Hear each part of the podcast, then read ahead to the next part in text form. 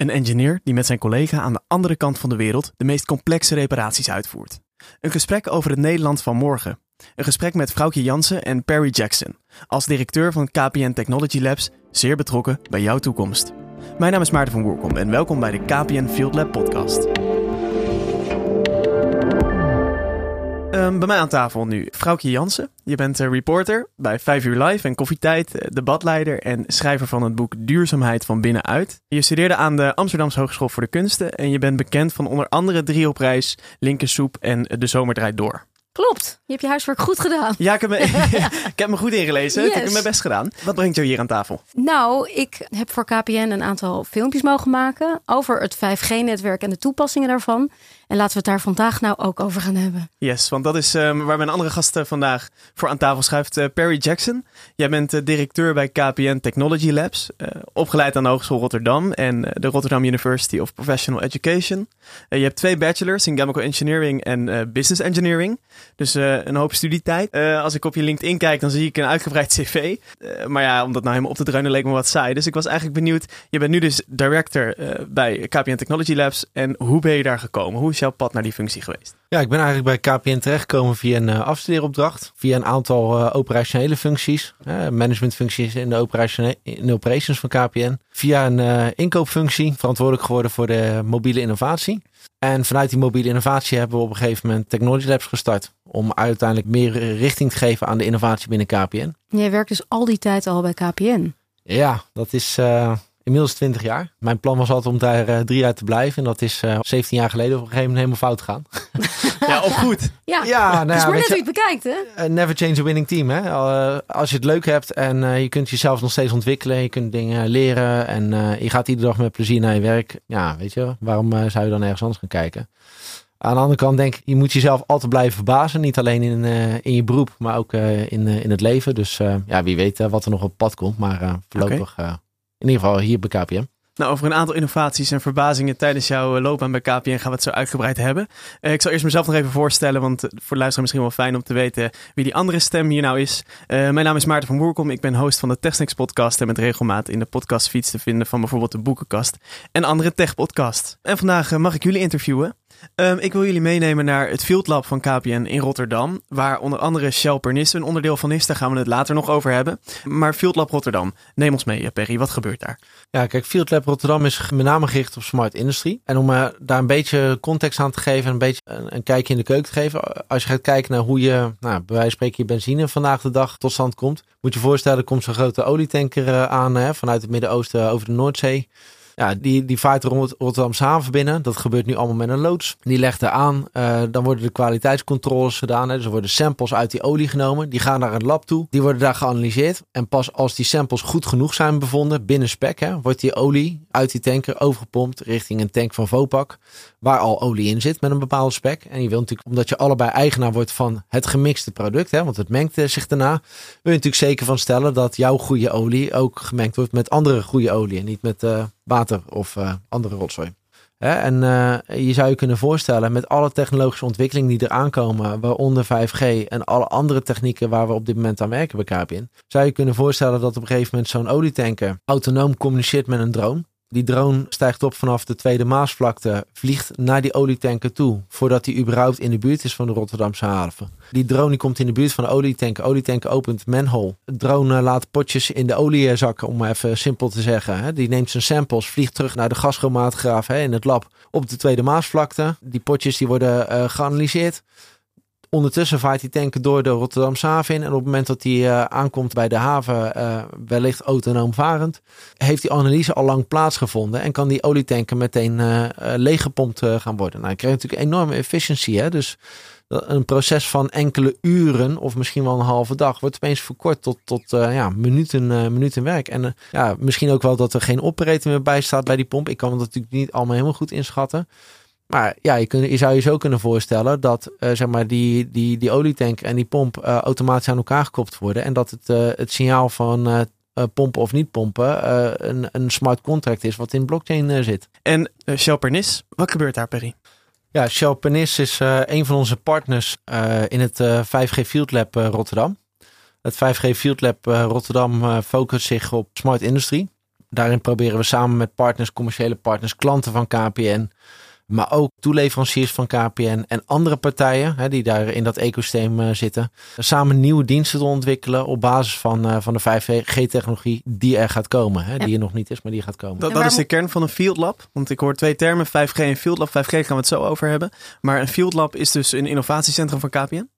Ja, je moet je zo voorstellen, Technology Labs bestaat eigenlijk uit uh, drie elementen. Uh, Equipment Labs, onze eigen, onze eigen apparatuur die in, uh, in Den Haag staat.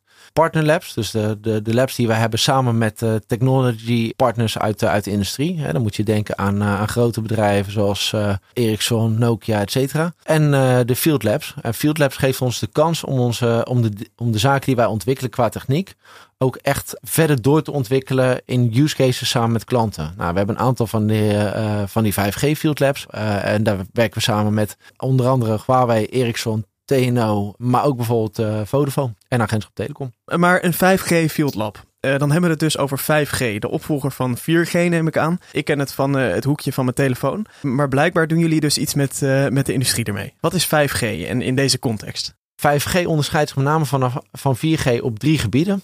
De eerste is Massive Machine Type Communication. Eigenlijk alles waar een batterij of stekker aan zit, wordt verbonden.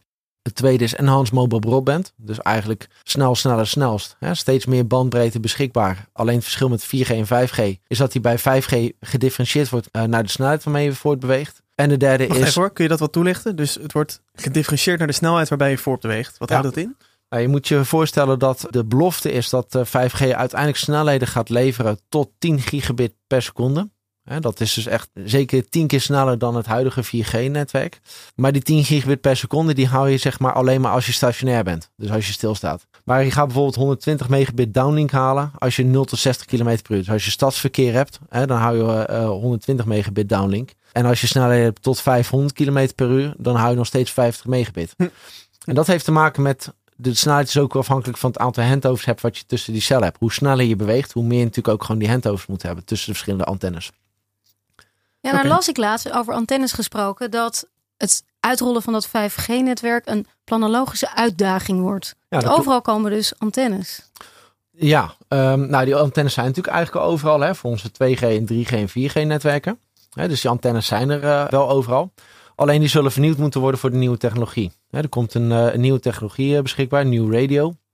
En voor die technologie zullen we dus uiteindelijk ook nieuwe antennes moeten, moeten ophangen. Ik begreep ook dat er veel meer antennes zouden moeten komen. Dat klopt. Dat heeft te maken met uh, de hogere frequenties. Hoe hoger de frequentie, hoe korter het bereik. Dus ook hoe kleiner de cel van de antenne ja. en hoe meer antennes je dus uh, moet gaan plaatsen. Ja, en uh, antennes plaatsen is natuurlijk altijd een uitdaging. Hè. Um, uiteindelijk wil iedereen goede dekking. Dus je wil allemaal die topdekking uh, thuis, op de bank, overal, ja, altijd. een film in één seconde downloaden. Inderdaad. Ja, maar dat zijn uitdagingen die jullie dus aangaan bij KPN Field Labs. En ik wil nog even terug naar 5G, want je zei het, het zijn eigenlijk drie punten drie die we hierover ja, moeten bespreken. Ik, had, ik, heb er twee gehoord. Ik heb er twee, geho twee genoemd inderdaad. Sharp. Ja, heel goed opgelet. Massive Machine Type Communication uh, heb ik uh, toegelicht. Uh, de tweede die ik toelichtte was Enhanced Mobile Broadband. En de derde, die wordt vaak in één adem genoemd. Dat is Ultra Reliable en low latency uh, communication. En dat zijn eigenlijk twee dingen die in, wat ik zeg, in één adem worden genoemd. De ene gaat over uh, hele korte vertragingstijd. En de andere gaat over de zekerheid waarmee een bericht aankomt. Ja, dus eigenlijk, ja, ik, ik, ik zeg dat altijd in, in het voorbeeld altijd expresspost versus aangetekende post. En die kun je allebei tegelijkertijd gebruiken. Express en aangetekend. En je kunt ze los van elkaar gebruiken. En nou, die laatste vind ik eigenlijk, hè, dus dat ultra reliable en low latency, vind ik het meest onderscheidende vermogen van 5G. Uh, want laten we heel eerlijk wezen, er zijn nog heel weinig use cases die vragen om die enorme hoge bandbreedte, die hele grote snelheden. Die gaan er allemaal wel komen, maar die zijn er nog niet vandaag. Maar ultra reliable en low latency lost echt wel een aantal ja, dingen van de klant op, die, hè, waardoor je bepaalde use cases nu niet mogelijk zijn en straks wel. Uh, signalering bijvoorbeeld, hè? dus uh, uh, missiekritische signalering. En dan bedoel ik dus bijvoorbeeld medische apparatuur. Hè, die, een, die een signaal af wil geven. Daar wil je echt zeker van weten dat het bericht aankomt. Op wat voor manier dan ook. Um, en dat kan op verschillende manieren. Hè. Je kunt dat bericht broadcasten naar verschillende antennes tegelijkertijd. In het huidige 4G-netwerk maakt jouw telefoon altijd verbinding met één antenne. De sterkste, het sterkste signaal. Maar je kunt ook naar meerdere antennes sturen. Dat is, dat is bijvoorbeeld een voorbeeld. Maar er zijn natuurlijk en bij veel Shell meer. In, uh, in Rotterdam? Ja, goed bruggetje inderdaad. Want daar is het natuurlijk zeker van toepassing. Hè? Op het moment dat daar natuurlijk een noodsituatie ontstaat is ultra reliable communication echt heel, eh, heel erg belangrijk. Hè? Op het moment dat je daar ja, een, een ongeval hebt. Nou, de, de, de chemische industrie is natuurlijk heel erg gefocust op, op veiligheid. En Want om het, sorry dat ik je onderbreek, maar om het even iets concreter te maken. Hoe ziet dat er bij Shell uit daar in Pernis? Want ik ben er nog nooit geweest en ik denk veel luisteraars ook niet. Ja, dat is dan weer het voordeel als je chemische technologie hebt gestudeerd. Ja. Uh, dus uh, dat is een beetje mijn, uh, mijn home turf. Um, ja, je moet je voorstellen, zo'n raffinaderij of een chemische, chemische plant is een enorm complex. Ja, we hebben het niet over een gewoon tankstation, hè? Nee, nee, we hebben het hier echt over een, uh, over een bedrijfsterrein van, uh, van ettelijke vierkante kilometers. Maar oké, ik sta nu, ik loop even mee in, in jouw verbeelding ja. uh, in Pernis bij Shell. Ja. Um, wat gebeurt er dan in dat field lab? Wat doen jullie? Dat is mij nog niet nou, helder. Er zijn, zijn, zijn twee dingen die we, daar, die we daar op dit moment doen. de eerste is een meetrobot. Hè? Dus waar je nu gewoon mensen op pad stuurt om bepaalde dingen te meten. Uh, zou je zo kunnen voorstellen als je het op een gegeven moment met een robot uh, doet. En, en wat, wat wordt er dan gemeten bijvoorbeeld? Nou ja, bijvoorbeeld gevaarlijke concentraties. Hè? Op het moment dat er, uh, dat er een afsluiter op een gegeven moment niet goed functioneert. Dan kun je je voorstellen dat er mogelijk voor mensen gevaarlijke concentraties aan gas ontsnappen. En dan kun je net zoals explosieve opruimingsdienst, bijvoorbeeld met zo'n meetrobot, veel dichter erbij komen. Maar de EOD heeft die karretjes al een tijdje. Wat ja. maakt dit nou dan zoveel bijzonderder? Ja. Is het bijzonderder? Tenminste, ik ga er wel van. Is dat een woord? Bijzonderder trouwens? nu wel. Nu wel, hè? Nu, ja. ja, laten we, de, laten we deze ja. linguïstische discussie buiten, buiten de context parkeren.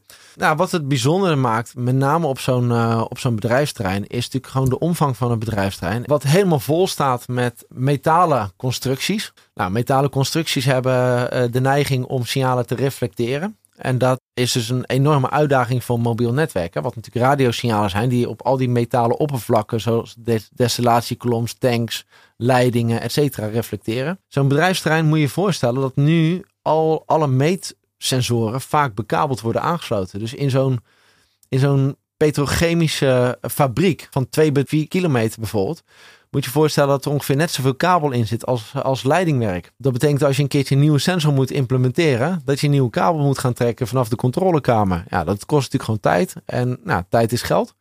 Dus op het moment dat je daar een mobiele sensor op in, kwijt kunt, die veilig is ook, hè, dus die ook industry-proof is, dan kun je daar veel sneller dingen implementeren, aanpassen, veranderen, et cetera. Ja, dus het is niet vanzelfsprekend dat zo'n verbinding daar werkt. Nee, nee, nee dat, is echt, uh, dat is echt wel een hele grote uitdaging. Uh. Dus het gaat om meten. En wat nog meer? Ja, de tweede use case uh, die we doen daar is connected worker. En dat betekent dat een aantal medewerkers bij wijze van proef worden uitgerust met een augmented reality bril. Waarmee zij dus zeg maar gegevens vanuit de controlekamer of assistance krijgen vanuit de controlekamer over, op, over de dingen die zij zien. En om wat voor werkzaamheden gaat het dan? Ik probeer het voor me te zien en dan de technologie eraan te koppelen. Ja, dan moet je echt voorstellen van uh, operates in zo'n fabriek. Hè. Die doen aan de ene kant doen ze controlewerkzaamheden. En aan de andere kant uh, operations en maintenance werkzaamheden. Nou, iedereen kent natuurlijk uh, de checklist die je hebt in het vliegtuig hè, voordat je gaat, gaat vliegen. Nou, zo'n uh, zo'n checklist zit er ook in de petrochemische industrie. Hè? Een, een industrie waar, het heel, waar veiligheid heel erg belangrijk is.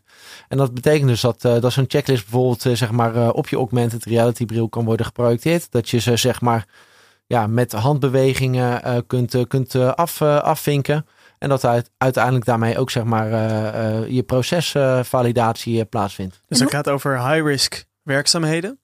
En hoe kan, verhoudt hoeft, hoeft niet altijd. Hè? Het hoeft niet altijd high-risk uh, werkzaamheden te zijn. Maar waar het wel om gaat, is dat, is dat uh, zo'n medewerker altijd uh, support heeft vanuit, vanuit een controlekamer. En hoe verhoudt zich dat dan tot het domein van KPN, namelijk die 5G-verbinding? Nou, kijk, KPN die zit eigenlijk bijna in alles wat je gebruikt. Hè? Of dat het nou je werkplek is, je internetverbinding. eigenlijk zit KPN met zijn verbindingen eigenlijk overal in.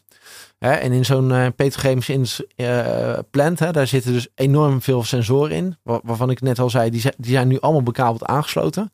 Ja, op het moment dat je die draadloos wil gaan, uh, gaan, gaan aansluiten en besturen, hè, dus dat je kleppen kunt besturen draadloos, nou, dan, is, dan zit daar een verbinding achter van KPN. Een ander punt waar je, wat je kunt bedenken is op het moment dat je steeds meer sensoren krijgt in zo'n fabriek, kun je steeds meer data verzamelen. Dat gaat steeds makkelijker tegenwoordig.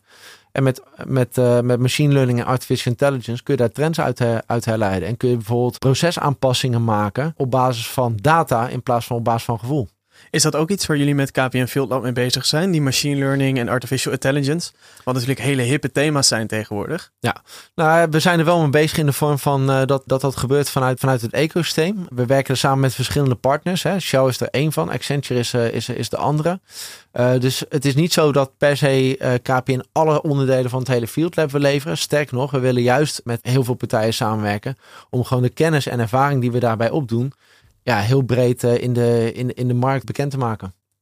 Oké, dus we hebben net gehoord hoe Shell en KPN tot elkaar zijn gekomen. KPN is een heel groot bedrijf, werken heel veel mensen. Hoe is het nou om onderdeel daarvan te zijn? Hoe, hoe word je onderdeel daarvan en wat, wat zijn je mogelijkheden? Nou, inderdaad, wat je zegt, eh, KPN is een, is een groot bedrijf. Hè? Technology Labs is daar eigenlijk een relatief klein, klein onderdeel van. midden in een heel groot technisch hart van het, van het bedrijf, waar echt duizenden mensen werken. Wat het leuk maakt is dat je juist met heel veel mensen samenwerkt. Hè? Dus binnen de technologie, hè? vanuit technologie binnen de technologie uiteraard. Hè? Met de operations afdelingen, met de, de verschillende innovatieafdelingen. Uh, maar ook met andere afdelingen die, die misschien ja, net wat verder van ons afstaan. Hè? We zijn nu bijvoorbeeld samen met een afdeling die uh, New Business heet. Uh, die hebben een API store. Ze hebben een IoT Academy waar we klanten uitnodigen om ze kennis te laten maken met IoT. Daar zit ook uh, een start-up liaison, hè, die de, zeg maar de voelsprieten in de markt heeft met alle start-ups die willen samenwerken met KPN of die samen willen ontwikkelen met KPN. Zijn we bezig om een open innovation space op te zetten.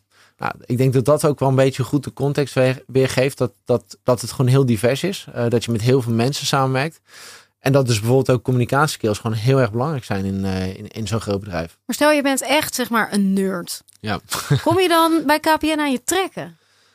Uh, ja, ik denk zeker wel. Hè? Uh, het hangt er natuurlijk een beetje vanaf uh, waar, waar, je, waar je passie ligt. Hè? Of dat je echt een IT'er bent. Hè? Je hebt natuurlijk, er is niet de nerd. Nee, hè? natuurlijk de, niet. dus, maar je begrijpt wat ik bedoel. Je, kan ja, je je technologische vaardigheid, kan je dat echt daar kwijt? Is het ja, een techbedrijf geworden? Kijk, ik, ik, denk dat er weinig, weinig bedrijven zo diep in de, in, de, in de materie en de techniek zitten als, als KPN. Kijk, KPN is natuurlijk echt van oudsher een, een telco, hè? een telefoniebedrijf. Dat is natuurlijk ook waar onze roots en waar onze core zit. Uh, en daarin uh, zijn we natuurlijk ook uh, gewoon aan het transformeren richting echt te techbedrijf. Hè, waar gewoon wat veel meer data-driven wordt. Hè, waar, waarbij je veel meer beslissingen neemt op basis van data en, en analyses. In plaats van gewoon op basis van, van gut feeling. En is dat altijd beter? Nou, ik zal niet zeggen dat het altijd beter is, maar het is wel vaak correct. En als ik nou toch aangesteld word daar in Pernis, aan welke resultaten werk ik dan? Nou, kijk, in, in, in dit geval van, uh, van Pernis is het, natuurlijk, is natuurlijk heel erg leuk om uh, kunnen bijdragen aan uiteindelijk de volgende generatie mobiele netwerken. Uh, mobiele netwerken die veel meer mogelijk gaan maken dan vandaag. Kijk, 4G bracht ons de mogelijkheid om volledig zeg maar mobiel te werken. Dus 3G had nog allerlei beperkingen qua throughput en dat soort dingen. Dat je altijd een speciale applicatie had voor tablets en een een andere applicatie zeg maar, voor een, een desktop of een laptop. Nou, 4G heeft dat eigenlijk dat, dat, dat, uh, die beperking volledig op, op, uh, opgegeven. Wat je gaat zien bij 5G is dat anything uh, connected wordt. Hè? Dus dat alles met alles gaat communiceren. En dat er veel meer ehm, communicatie gaat plaatsvinden zonder human interaction. Dus dat, dat er veel meer autonomie gaan komen in processen. Dus dat er op basis van artificial intelligence en machine learning bijvoorbeeld veel meer beslissingen worden genomen. Die vaak ook veel beter zijn als, als mensen op basis van gevoel daar. Maar zijn ze daar bij Shell blij mee? Want ze werken dan uh, met dat 5G-netwerk samen met jullie. En tegelijkertijd dreigen ze dus daar hun baan dan te verliezen.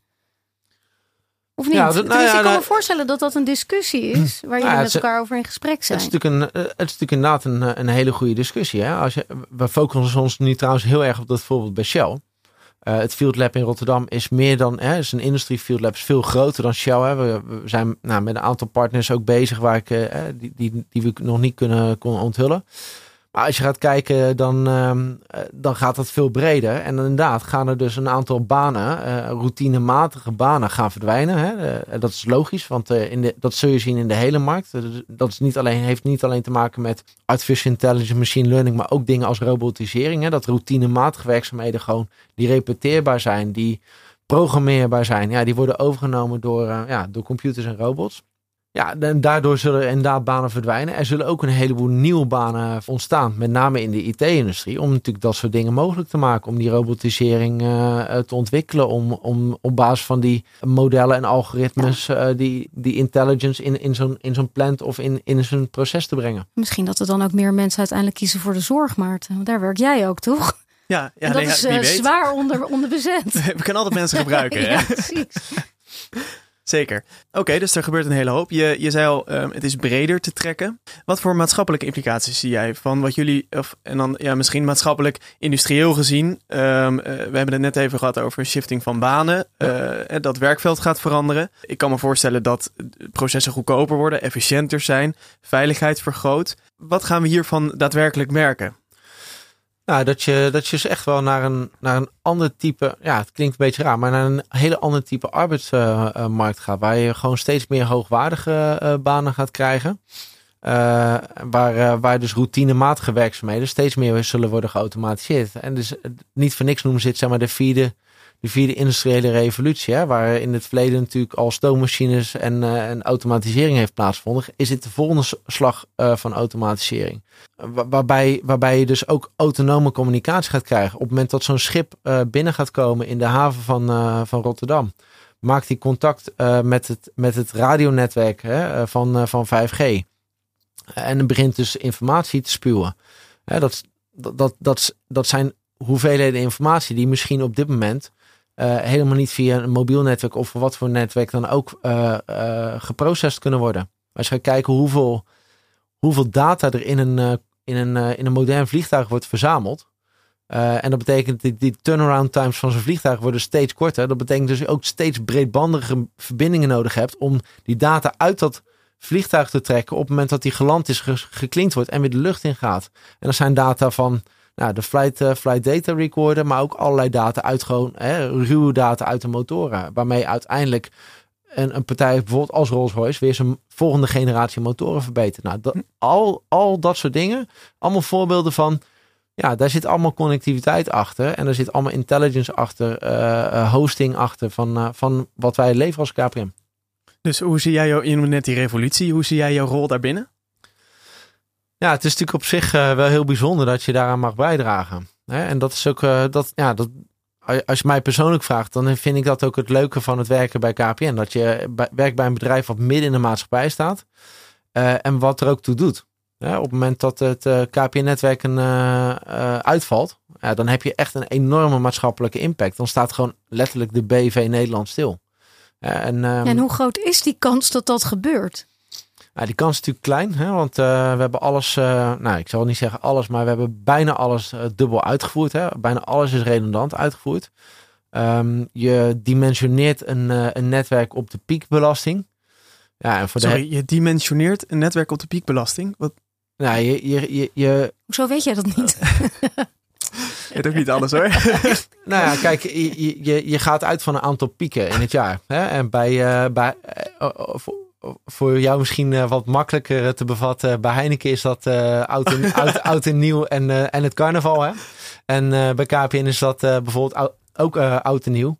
Um, maar voor, ja, ik denk dat je daar misschien net iets te jong voor bent. Maar de Heini Huisman uh, Soundmix Show, die bracht het hele, het hele, show, mensen. Het, het, hele, het hele telefonienetwerk uh, in de jaren tachtig in één keer, uh, in één keer plat. Nou, weet je, daar, ja. op, op dat soort pieken probeer je netwerk te dimensioneren. Precies. Op dat, dat soort momenten die je dus kunt voorspellen, probeer je ook gewoon extra ja, bewaking in te zetten op zo'n netwerk. Probeer je zeg maar ook live aan de knoppen te draaien om het te tunen. Net als een motor in de auto kun je tunen, kun je ook een netwerk tunen. Um, ja, weet je, de kans is er altijd. Hè? Ik bedoel, het blijft mensenwerk. Um, kijk, iedereen kan uh, apparatuur kopen. Hè? Daar, uh, daar hoef je geen KPM voor te zijn. Iedereen kan telecommunicatieapparatuur kopen. Ja, ik denk dat het verschil, het verschil in elk bedrijf wordt gemaakt door de mensen die er werken. Leuk. Je bent de directeur bij een innovatiecentrum bij KPN. En we hebben het net gehad over de, de industrie. Wat is jouw droom? Wat is jouw visie?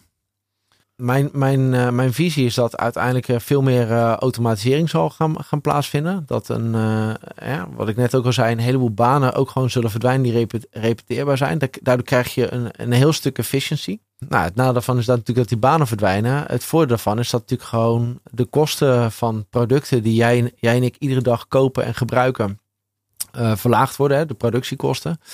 Hopelijk ook uh, met, met minder energieverbruik daardoor. Hè? Dus door ja, meer, minder bijvoorbeeld verkeersbewegingen. Doordat er min, minder onnodige kilometers worden gemaakt door inefficiëntie, door fouten, et cetera. Foutkosten naar beneden, lagere kosten, maar ook minder, uh, minder reisbewegingen. Ja, hoop je toch ook een bijdrage te kunnen, kunnen uh, leveren aan, aan dingen als het milieu. dat is voor KPN ook weer heel erg belangrijk. Hè? Wij proberen uiteindelijk niet alleen uh, met ons eigen uh, bedrijfsbeleid naar volkomen circulair te gaan. Maar we proberen daar ook gewoon een bijdrage te leveren, zeg maar gewoon in de, in de BV Nederland. Mooi. En wat is nou deep down voor jou de hoogste motivatie, gewoon als Perry? Wat ik, uh, wat ik gewoon heel erg leuk vind, is dat ik een enorme bijdrage kan, kan leveren aan de maatschappij van, van morgen en overmorgen. Hè. En dat doen we op allerlei manieren. Maar ik vind het wel mooi dat ik bij een bedrijf werk wat, wat ja, zeg maar naast gewoon als doel heeft heel veel geld verdienen voor onze aandeelhouders en, uh, en een leuke, leuk werkklimaat uh, scheppen. Ook wel iets wat terug doen voor de, voor de maatschappij in Nederland. Gaaf, en volgens mij hebben jullie daar een uh, mooi aandeel in. Perry, hartstikke bedankt voor je komst en voor dit gesprek. Uh, vrouwtje ook. Dit was een podcast geproduceerd door KPN en Tweakers.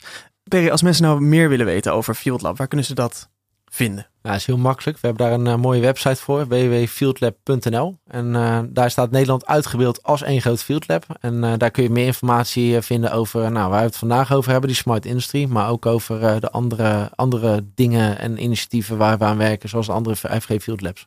Cool. En daar vind je ook de filmpjes die Vrouwke heeft opgenomen. Ja, ja. ja die waren leuk. Ja. Nou, dank je. nice, oké. Okay. Dank jullie wel. En bedankt voor het luisteren. Dag. Hoi.